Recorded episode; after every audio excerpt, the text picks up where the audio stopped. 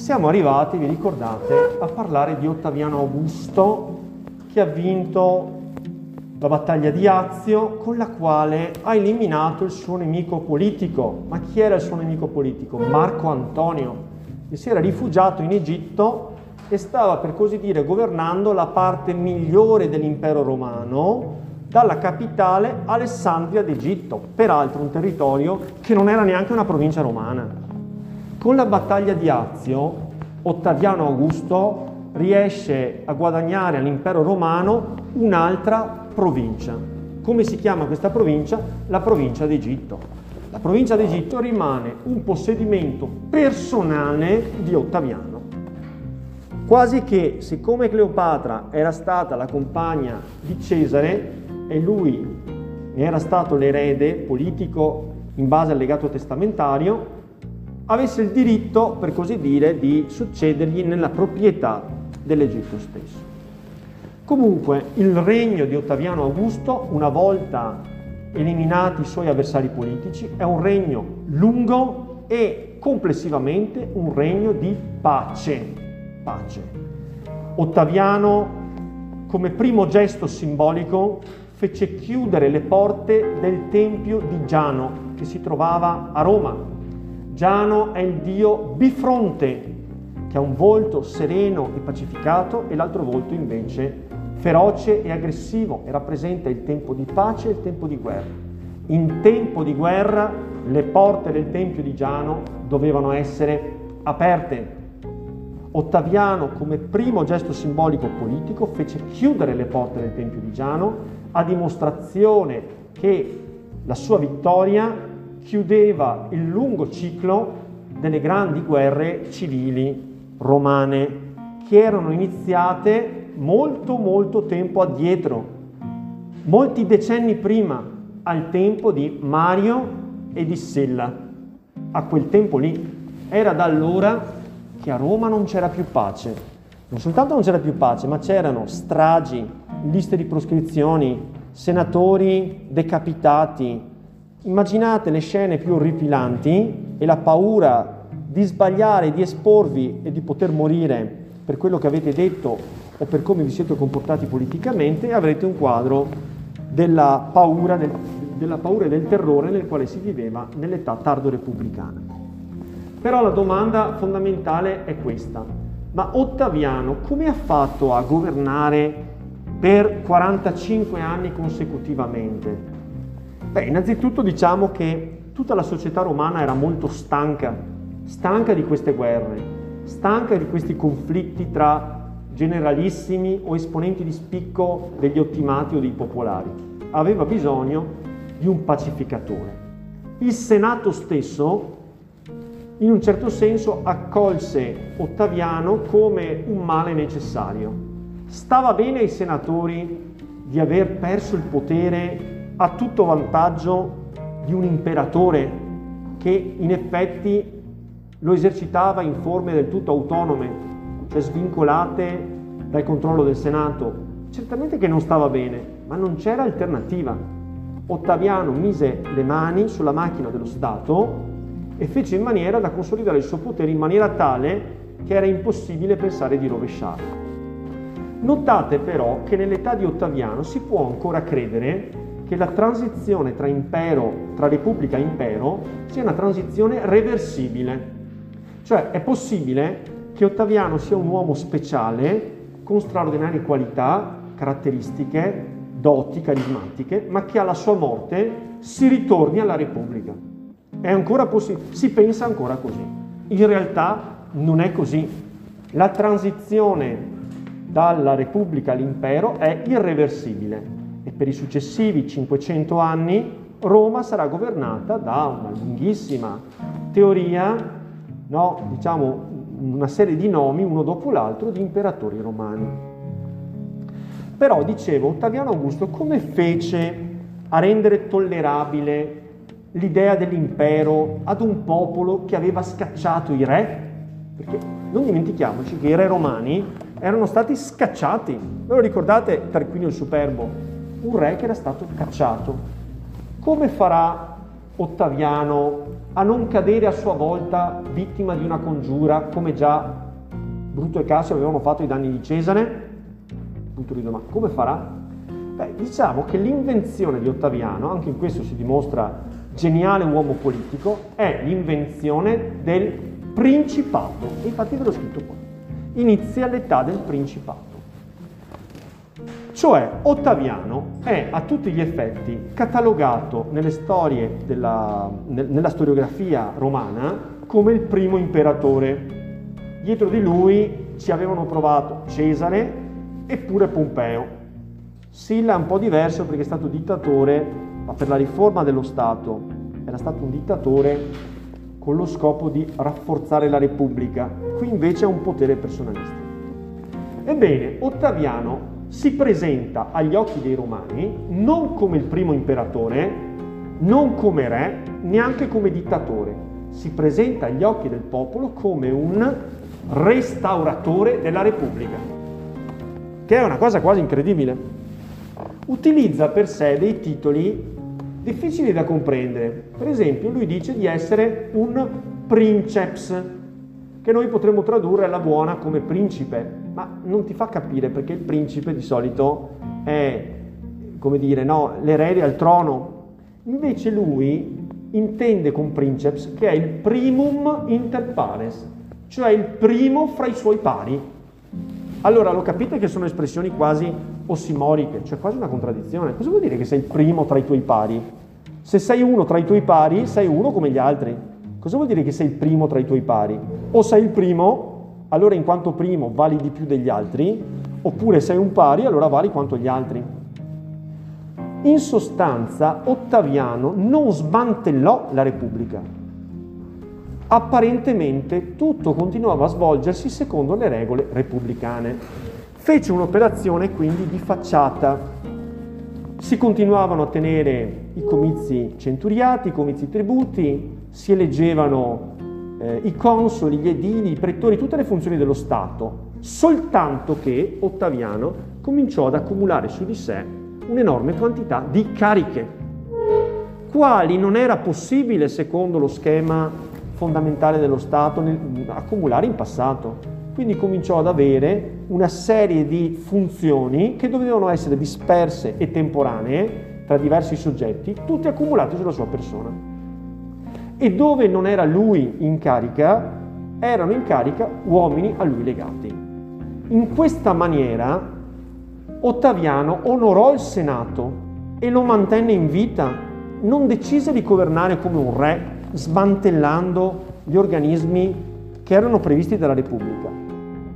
Governò come un re, ma sempre, almeno apparentemente, chiedendo l'opinione del Senato, ascoltando l'opinione dei consoli quando non era console lui, interfacciandosi con eh, il pontefice Massimo, che era una grande autorità, lo sappiamo, religiosa. Insomma, governava come un re di fatto, ma apparentemente la Repubblica era ancora viva. E Ottaviano fece di tutto per dire che lui non aveva affatto abbattuto la Repubblica, l'aveva pacificata, l'aveva consolidata. In questa maniera non si sentì il bisogno, un po' per il fatto che Roma veniva fuori da decenni di guerre civili, un po' per il fatto che Ottaviano era in, in fondo mite, i senatori continuavano ad avere i loro privilegi, venivano comunque ascoltati, onorati. Mm, quando era neutro si poteva anche accettare da parte di Ottaviano di fare quello che il Senato voleva. In questa maniera si trovò una specie di equilibrio, un equilibrio, per cui Ottaviano era il primo a parlare in Senato, la sua parola si sapeva che contava di più ed era praticamente vincolante, ma apparentemente Ottaviano lasciava libero il Senato di deliberare come voleva. I senatori aspettavano e speravano che alla sua morte ritornasse la Repubblica. Ritornò la Repubblica, la Repubblica non ritornò mai. Va bene? Avete capito allora il senso del Principato? Il Principato è una formula inventata da Augusto di dissimulazione della reale condizione politica di Roma. Roma è diventata una monarchia. Noi li definiamo imperatori, ma Ottaviano avrebbe detto che assolutamente non era così, che c'era la Repubblica, che lui era solo uno tra i tanti. Sì, certo, aveva grandi meriti per cui i senatori lo ascoltavano, ma non perché avesse dei poteri, lo ascoltavano perché era un uomo importante che aveva grande, grande, un grande curriculum. Una delle cose più importanti nell'età del Principato, a parte l'invenzione stessa del Principato, è la restaurazione della morale.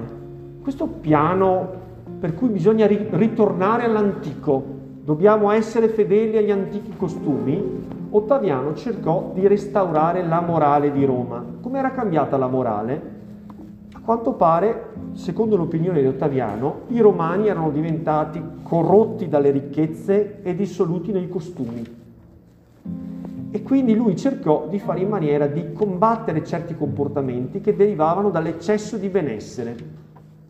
Cercò anche lui stesso di incarnare una vita morigerata, semplice, laboriosa, austera e sana.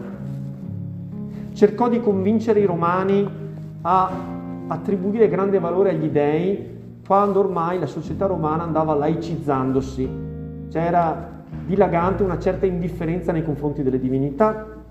Nell'ambito, per esempio, della vita sessuale, c'era grande libertà nel mondo romano.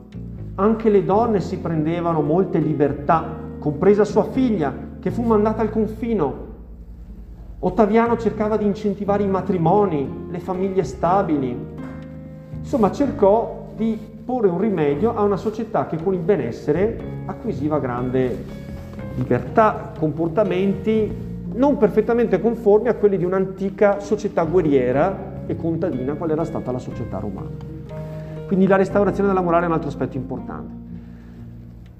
Che cosa ci ha lasciato l'età di Augusto? Beh, un'enormità di cose che non abbiamo il tempo di citare, però sicuramente dobbiamo ricordarci che Ottaviano abbellì la città di Roma.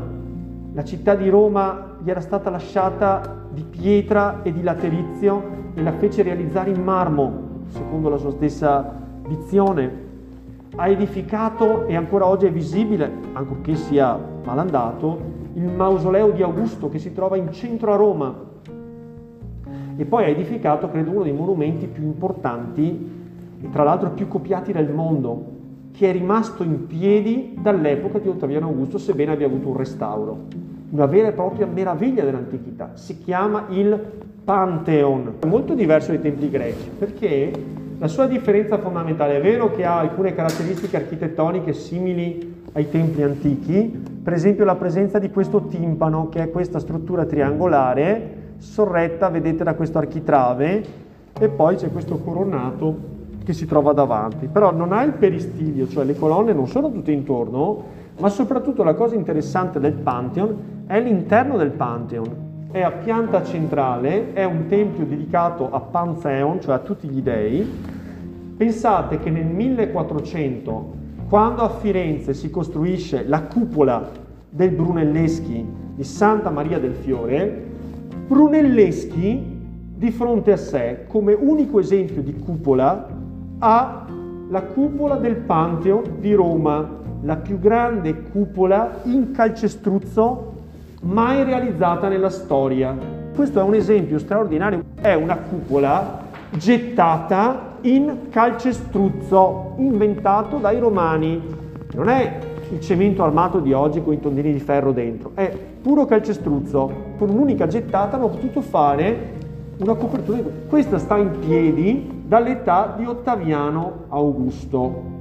E se avete visto il frontone, avete visto la scritta Marco Agrippa fecit. Chi è Marco Agrippa? È il braccio destro di Ottaviano Augusto. È quello che gli andava a vincere le guerre al posto suo. Perché se ascoltavate Ottaviano le guerre le perdevate. Agrippa invece era un bravissimo generale e in tempo di pace si dedicava alle opere pubbliche. Quindi un grande esempio di architettura. Cosa ha conquistato Ottaviano o i suoi uomini? Eh, ha conquistato le Alpi che non erano ancora territorio romano.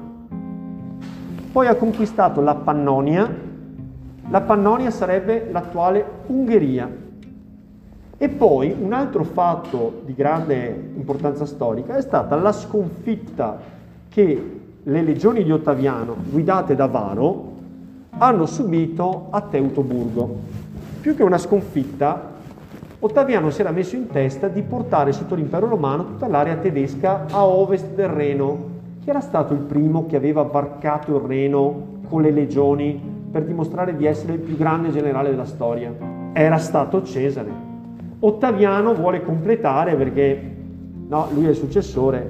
Nel 9 a.C., quindi ormai sono vent'anni che ha il potere a Roma, ebbene, a causa di un tradimento di un capo barbaro che si era romanizzato, che apparentemente era passato dalla parte dei romani, che li aiutava nella spedizione, a causa di un tradimento, di un voltafaccia, le legioni di Ottaviano vengono completamente sbaragliate l'archeologia ha riportato alla luce i resti di queste legioni, proprio in questa area boscosa della Germania centrale. Era arrivato più o meno all'altezza del fiume Elba che si trova all'incirca nella mediana della Germania.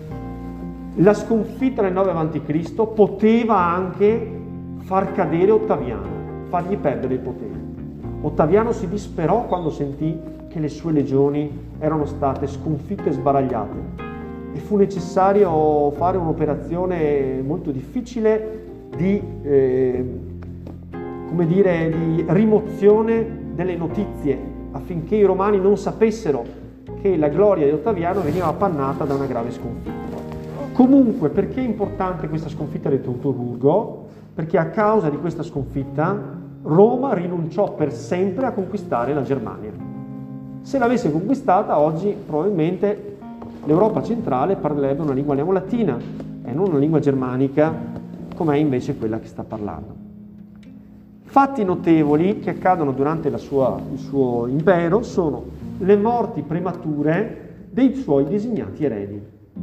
Cioè Ottaviano, lo sappiamo, aveva sposato Livia Drusilla, vi ricordate? Strappandola al suo legittimo marito quando tre giorni dopo il suo parto, che aveva avuto, figlio che aveva avuto dal suo precedente marito. Ebbene, Ottaviano non era uno sprovveduto, arrivato all'età matura cominciò a pensare che non avrebbe potuto vi- vivere per sempre e che dunque bisognava identificare un erede.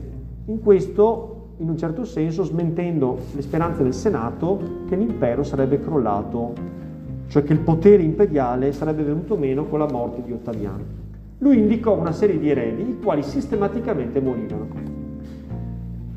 La storiografia ha dei dubbi. Probabilmente sapete chi provocava la morte di questi eredi? La stessa Livia. La stessa Livia.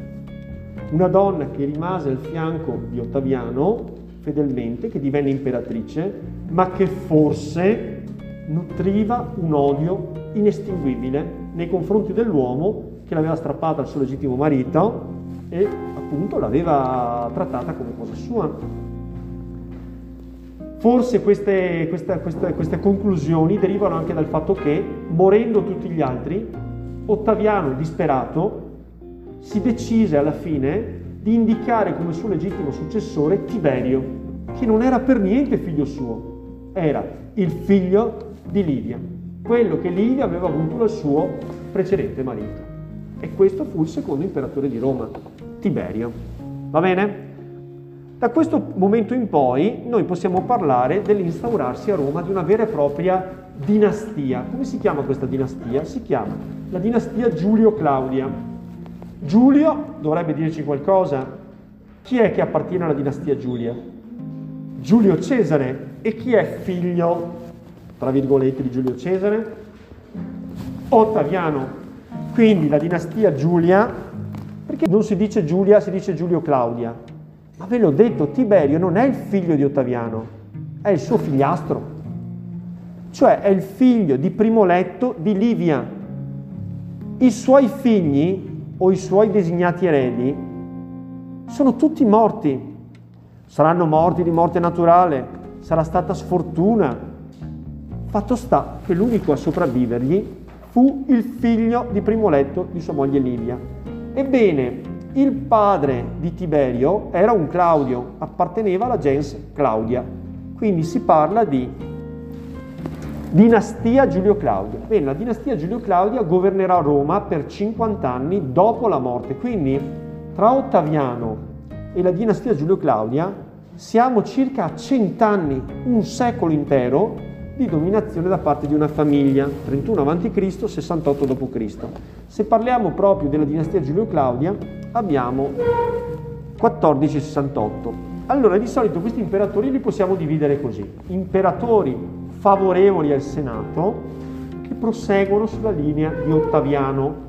Ottaviano cosa aveva fatto? Aveva tenuto in piedi il Senato, aveva onorato i senatori, li aveva rispettati e implicitamente loro sapevano che non dovevano contrapporsi a Ottaviano se non volevano pagarne le conseguenze.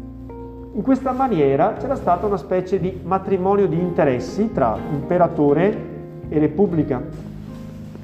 Ebbene, alcuni di questi imperatori proseguono sulla linea di Ottaviano, altri imperatori di questa dinastia invece provano a tirar giù la finzione, provano a dimostrare che il Senato non conta niente, che le magistrature sono un vuoto e formale esercizio del potere, che il potere è nelle mani di un sovrano, cercano insomma di sgombrare il campo dagli equivoci. Come si catalogano questi imperatori? Allora, Tiberio e Claudio sono imperatori che proseguono la linea di Ottaviano, Caligola e Nerone sono imperatori invece contrari a questa linea. Caligola passa poi per pazzo. Caligola è quell'imperatore che dicono le cronache che ha nominato senatore un suo cavallo e con questo si vuole indicare la sua pazzia. Ma cosa significa nominare senatore un cavallo? Significa umiliare il Senato, significa far capire che conta più il cavallo di un senatore. È chiaro? Quindi vedete che questi imperatori sono tutti imperatori contrari alla finzione che ha messo in piedi il loro avo Ottaviano. La loro successione è questa, Tiberio, dopo Ottaviano, Tiberio, Caligola, Claudio, Nerone, vedete che sono alternati? Allora, per cercare di fare una sintesi molto rapida, vi dirò questo, che gli imperatori che sono vissuti a fianco del Senato, che hanno sostenuto il Senato, hanno potuto portare a termine il proprio mandato e morire serenamente. Gli altri sono morti di morte violenta, perché il Senato si è accordato o con sicari o con personaggi di alto rango militare per assassinare questi imperatori. La morale della dinastia Giulio Claudia è questa, gli imperatori che vogliono smantellare il Senato, smantellare la Repubblica e dire apertamente noi siamo re di Roma, o imperatori se preferite, finiscono tutti morti di morte violenta. Quindi Tiberio ha una vita abbastanza lunga, fa edificare una bellissima villa a Capri, adesso ve la faccio vedere, non rimane moltissimo con piscine private una villa straordinaria. Il fondamento del potere degli imperatori qual è? Sono pochi i meccanismi che servono a sorreggere il potere imperiale. Il primo è dato dal Senato. Se il Senato ti sostiene, e ti sostiene se tu sei amico del Senato, quello sicuramente è un puntello importante. Il popolo. Il popolo che cosa vuole dagli imperatori? Vuole pane, vuole divertimento, vuole benessere, vuole vittorie militari, se ti sei accattivato l'amicizia del popolo, quello è un grande fondamento del tuo potere. Poi abbiamo le legioni, a questo non serve dire perché è dall'epoca di Cesare che abbiamo capito che le legioni sono importanti. Chi sono invece i pretoriani? I pretoriani sono la guardia scelta dell'imperatore. Sono un esercito addestratissimo e fedelissimo all'imperatore. Però anche in questo caso, anche il pretoriano più fedele può essere corrotto, può cambiare idea, può pensare di diventare lui l'imperatore, quindi a volte sono proprio i pretoriani che si prestano, in quanto sono vicini all'imperatore, all'assassinio politico. L'ultimo elemento fondamentale del fondamento del potere degli imperatori sono le donne. le donne di famiglia, le mogli, vedi Livia, altre volte sono le amanti, molto spesso le donne, per esempio Claudio, un imperatore che è stato un imperatore amico del Senato, apprezzato dal popolo, equilibrato e saggio, è stato ammazzato da sua moglie, dalla sua quarta moglie. Quindi a volte, magari per mettere al potere il proprio figlio, queste donne assassinano l'imperatore e il loro marito o amante e in questa maniera possono spalancare la strada. Per esempio, in questo caso, Claudio fu assassinato per consentire a Nerone di andare al potere. Poi Nerone assassinò anche la madre, per dire. Quindi grandi intrighi di palazzo, grandi intrighi di palazzo. Il potere dalla testa. Allora, quali sono le altre province che vengono conquistate durante tutta la stagione Giulio-Claudia? La Britannia, la Britannia, cioè l'Inghilterra, la Mauritania, cioè il Nord Africa, la Licia e la Tracia, cioè regioni che oggi appartengono alla Turchia per intenderci.